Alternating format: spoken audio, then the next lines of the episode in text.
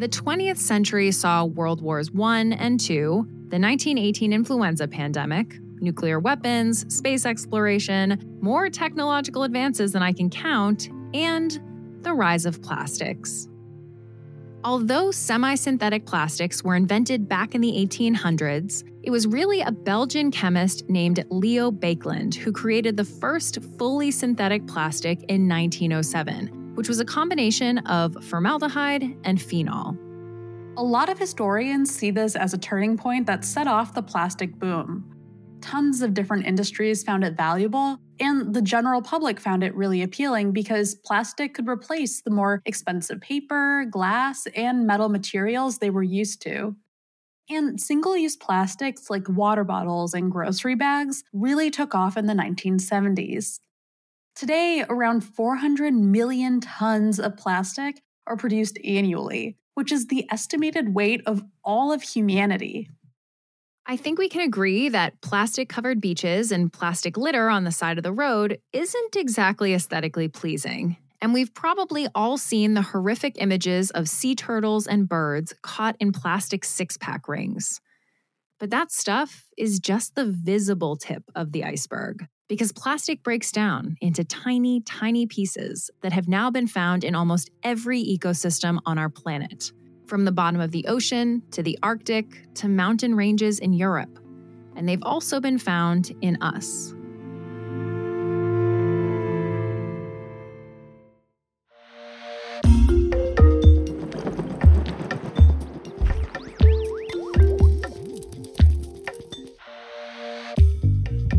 Welcome to Tiny Matters. I'm Sam Jones. And I'm Deboki Chakravarty. Today's episode is all about plastic. There's so much we could say, but at least in this episode, we're going to mainly focus on microplastics and so called forever chemicals, particularly a group you've maybe read about called PFAS. Shout out to Nick from Wisconsin and Rachel from San Diego for being the first to request an episode about these topics, and to the many people who have continued to suggest them, even just over the last couple of days leading up to recording. Microplastics and forever chemicals are really important and big topics. So if you leave this episode thinking, I just need to know more about them, or that there's something that Deboki and I briefly touch on that you want to know more about, please tell us. You can email tinymatters at acs.org.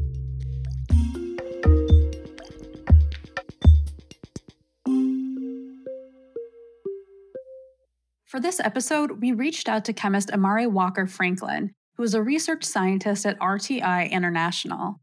We started by asking about some of the basics we should know. Like we mentioned at the top of the episode, plastic breaks down. But what would scientists categorize as a microplastic?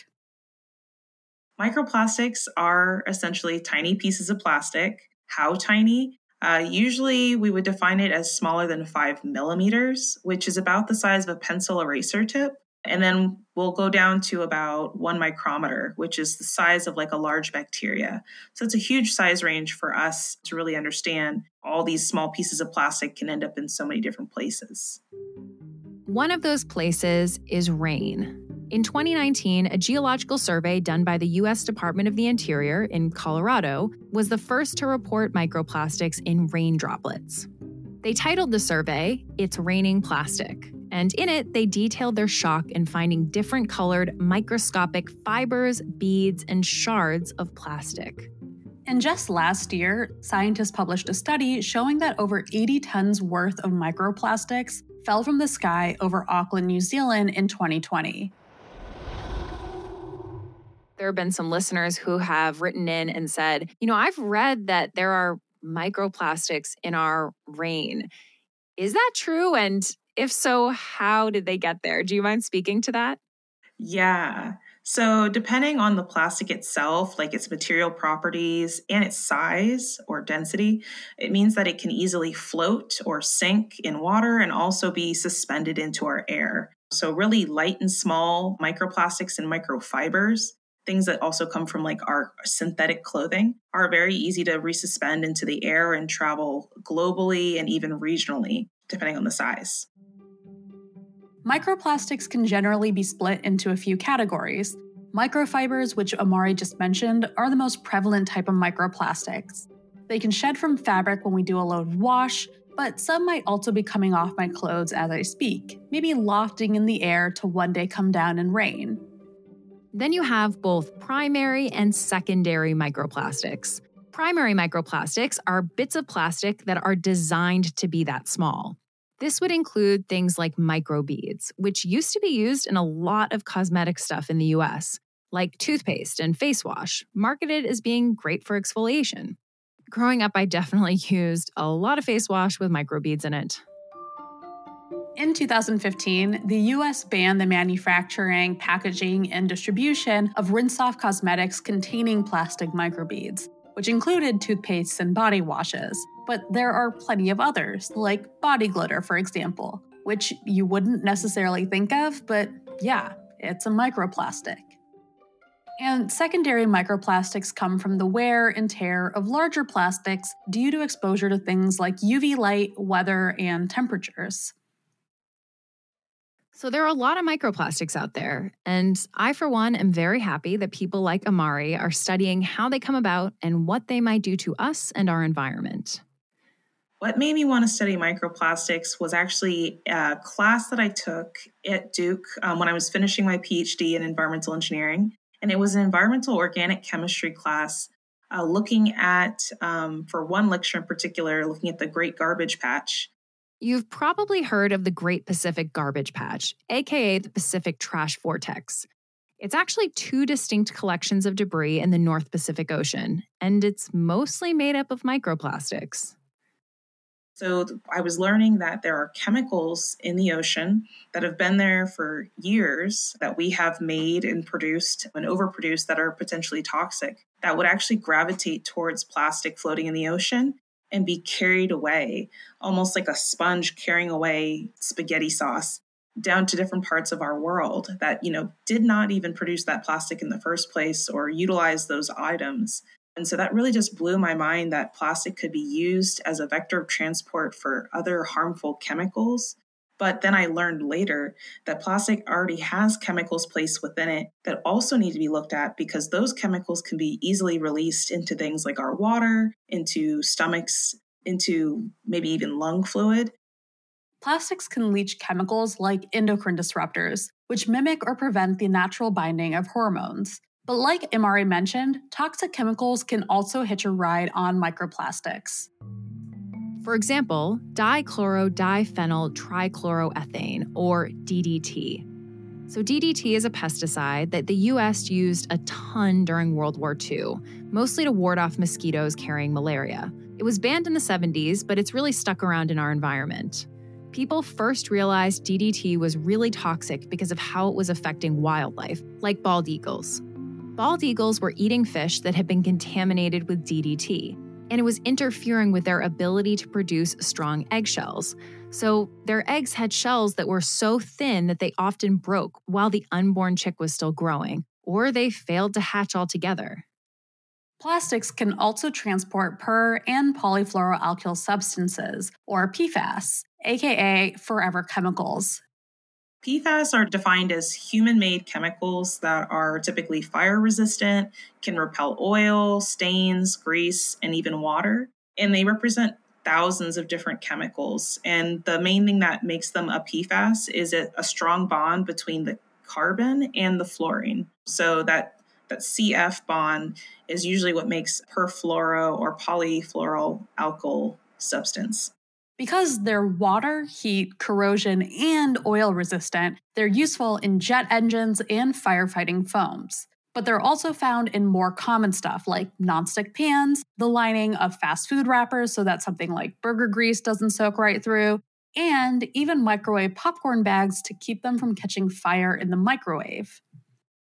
And just like BPA, PFAS are also in a lot of plastics.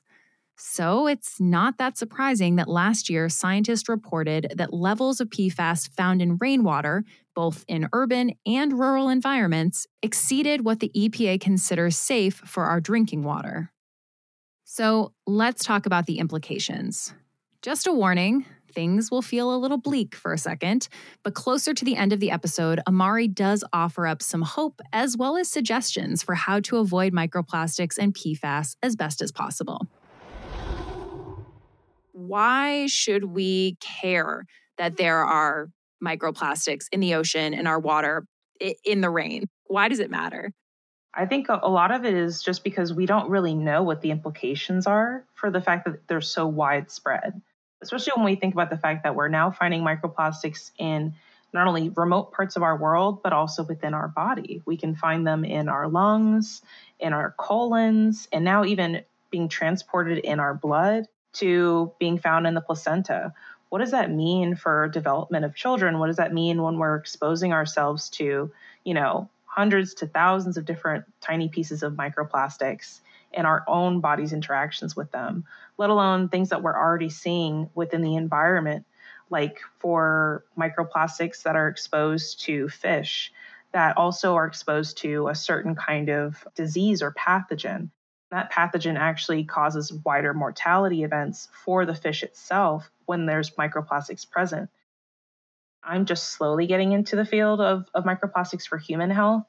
But some of the work that I previously did was actually focused on environmental health. And so I did exposures of microplastics to simulated freshwater environments and looked at the release of chemicals over time to determine like what is the rate of release and also what kinds of chemicals are being released because it's not always the original chemical that will come out and stay and be present in the water, but it can also be transformed by UV light, mm-hmm. by the mm. water that it's present in, and just anything else that's also present in the water with it. And so the question is if that chemical transforms, is it more harmful or less harmful?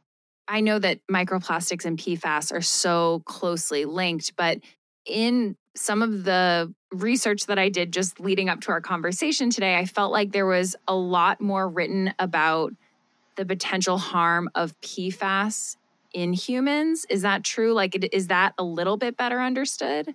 Yeah, yeah. I think that it's a lot easier to focus on a chemical by chemical basis than to look at hundreds of chemicals in so many different kinds of particles. Um, and that's why it makes the field of microplastics so difficult. But to study a class of compounds like PFAS, it's just been a little bit more of an easier swing towards understanding what are the mechanisms of harm. And what are some of the things that scientists have found related to PFAS? I think the, the biggest thing is what you said before that PFAS are forever chemicals. They take a really long time to degrade, and that also means that they can accumulate in our bodies or in just about any matrix that it's that's present in. But exposure to PFAS also increases the risk of cancer.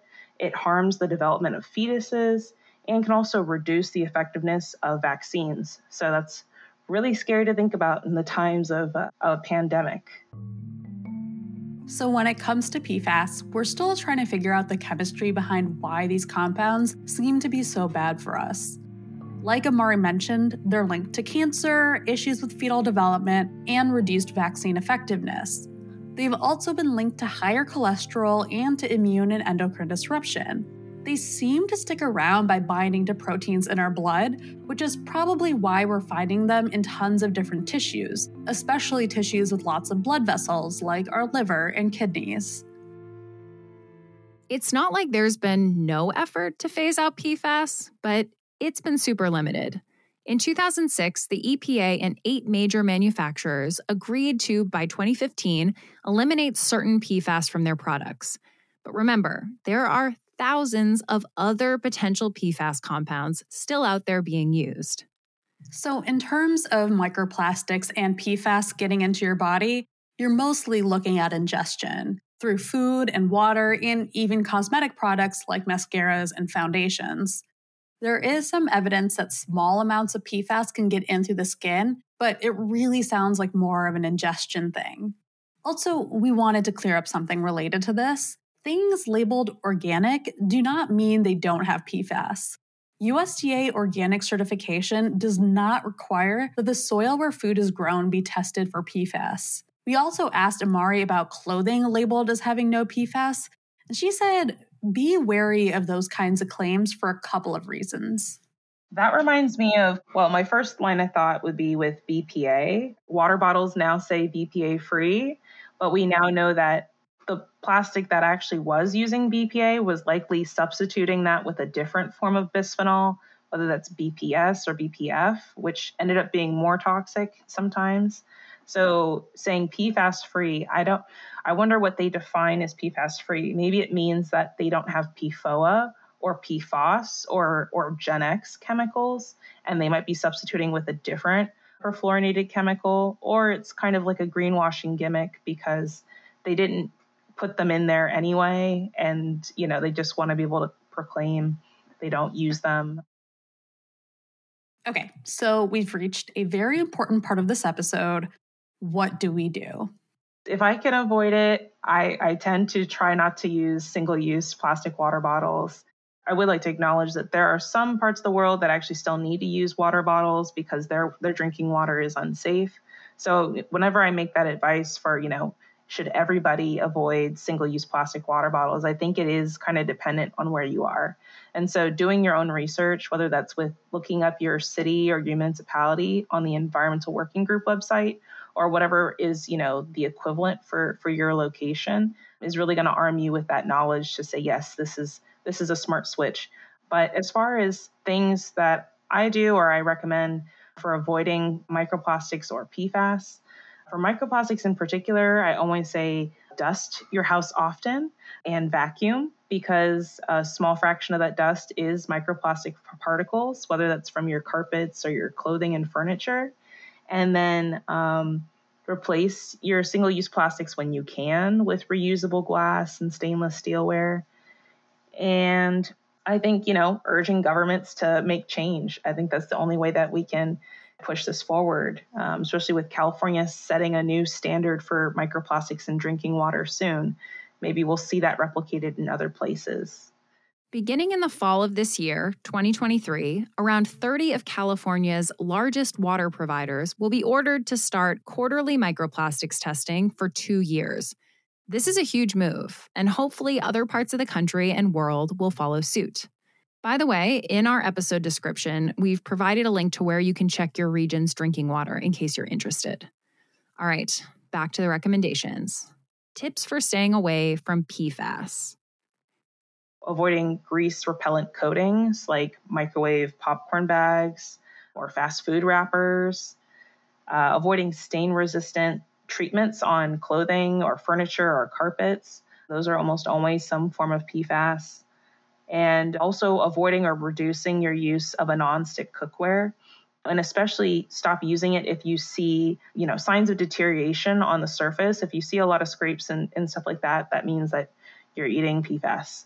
Very, very much so. And then uh, if you want to treat your own water, your tap water, definitely look at granulated activated carbon and reverse osmosis filters and look into the kinds of fish that you eat too, because some of them have higher levels of PFAS than others. I think one sign of good news is that the European Chemical Agency is actually working to create a plan to restrict over 10,000 PFAS chemicals by 2040.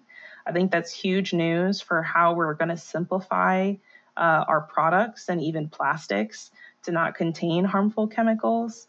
Uh, and so that's a that's a really great step towards the future for us.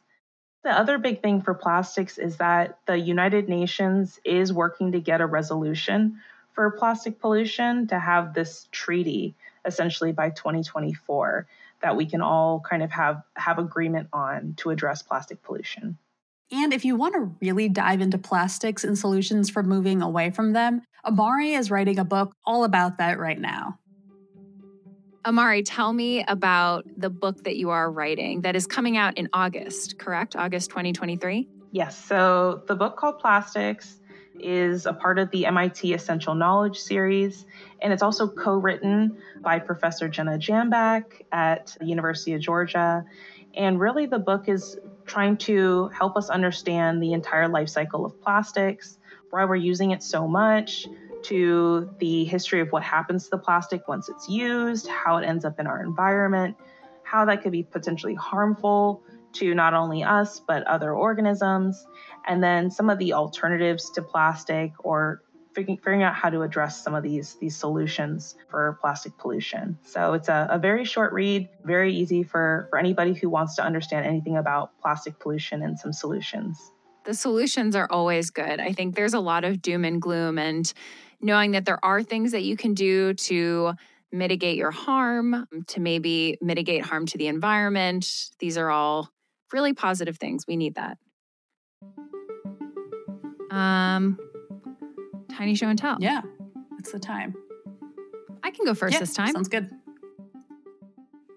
So I will start by saying that I think you should, and by you I mean listeners and myself and you, Bookie, should probably take this research with like less than a grain of salt. I'll explain in a second, but yeah, uh, let's okay. just get into it. Okay, so researchers at the University of Queensland have shown that mushrooms, specifically lion's mane mushrooms, which I know are often talked about in the health mm-hmm. sphere. Mm-hmm. And I worry because there's not a lot of research to actually provide evidence that they are as helpful for brain health as these claims often yeah. are on the packaging. Um, but I did think that it was kind of interesting that researchers from the University of Queensland have discovered the active compound in these edible mushrooms that seems to, in the lab, in a dish, boost nerve cell growth and enhance what would be considered like a potential enhancement of memory based on this sort of growth. I thought it was interesting, to be honest, what brought me to even look at this story was that I've been watching The Last of Us. And so I feel like fungus and mushrooms have really been on my mind mm-hmm. lately. But but yeah, so I mean, I thought it was cool that this group had the goal of identifying um, what some of the active compounds in this mushroom that has been touted as having all these health benefits. Like they're actually trying to figure out is that true, but also what are the compounds that might be involved. So I just think it's kind of interesting in terms of a field of study. I don't have a whole lot to, to say about it, but essentially, the laboratory tests that they did um, looking at cultured brain cells found that the active compounds they identified actually seemed to promote the projection of neurons to other neurons. So like those that extension and connection between neurons, which is very cool. It's super interesting. Yeah. But there's also a lot of things that scientists can get cells to do in a petri dish that they would not be able to get cells in not just your brain, but even maybe a mouse's brain to do. So, again, like I said, take this with a grain of salt, maybe less than a grain of salt. But I did think it was really interesting, just kind of this approach of trying to understand okay, you have this mushroom. This is something that is being sold, has been sold for a long time, has been used for a long time in more traditional medicines. But what is it about this mushroom that might hold some sort of therapeutic potential or, you know, like memory benefit mm-hmm. or any of these things. And so I think it's just kind of it's kind of fun that scientists are trying to really understand what compounds might be present that could potentially have a benefit. And also, if you haven't seen The Last of Us, I do need to watch it. I haven't watched it yet. It's so good. It's so intense. All it's right. so good. Um, but yeah, yeah, yeah, no, that's so fascinating. I feel like even if they, like, even if it doesn't do something in my brain, it's so cool that you can do that in a dish, right? Like you can watch that happen. Yeah. Is kind of wild. Um, yeah, I really love yeah. that. And now I kind of want to eat some mush. Well, like I feel like I talk about mushrooms, and like then we bring up The Last of Us, and I'm like, do I want mushrooms? But actually, Mushrooms are pretty tasty. I know. Maybe don't eat mushrooms. Yeah, don't eat mushrooms while you watch The Last of Us. I think it might permanently ruin mushrooms yeah. for you. But but yeah. Yeah, I just thought this was kind of a cool study. I think I think there's something really cool about trying to understand, to better understand how some sort of um, I guess like approaches to health yeah. that are considered more, you know, quote, holistic or um like traditional medicine approaches. I think it's so complicated yeah. because I think that a lot of those approaches are often exploited. Mm-hmm. Um, and just to like really just as like a money grab.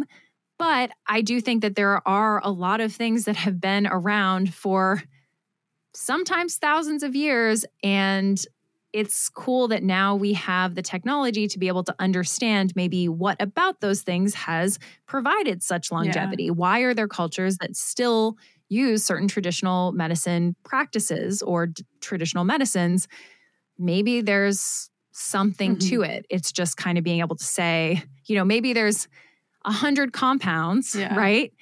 And two of them are actually yeah. beneficial, right? And like, I think it's really cool to be able to sort of break that down and and better understand totally, it. I agree. I want to talk about from my Tiny show and tell about octopus arms. Uh, as we know, there Ooh. are eight of them. And I with only my two arms have a hard time coordinating these two arms. So imagine being an octopus and you got to coordinate all eight of them, right? Like that seems to me to be really hard.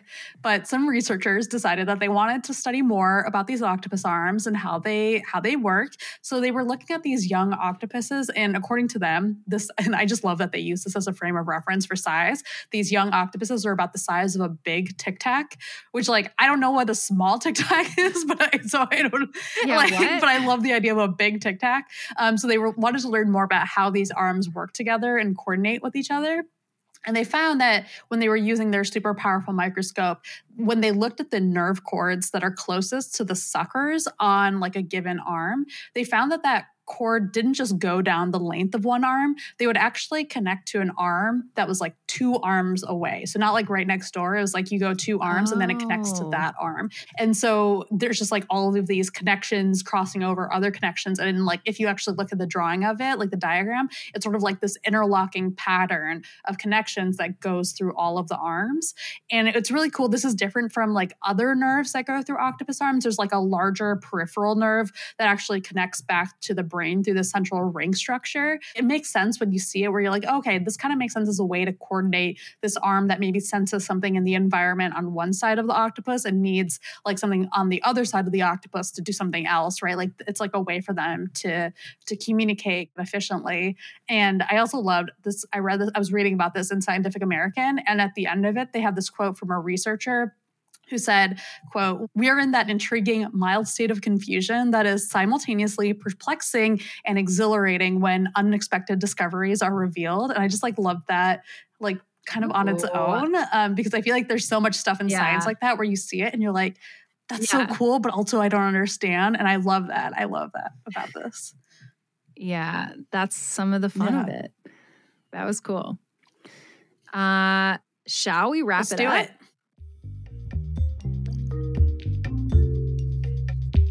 Thanks for tuning in to this week's episode of Tiny Matters, a production of the American Chemical Society.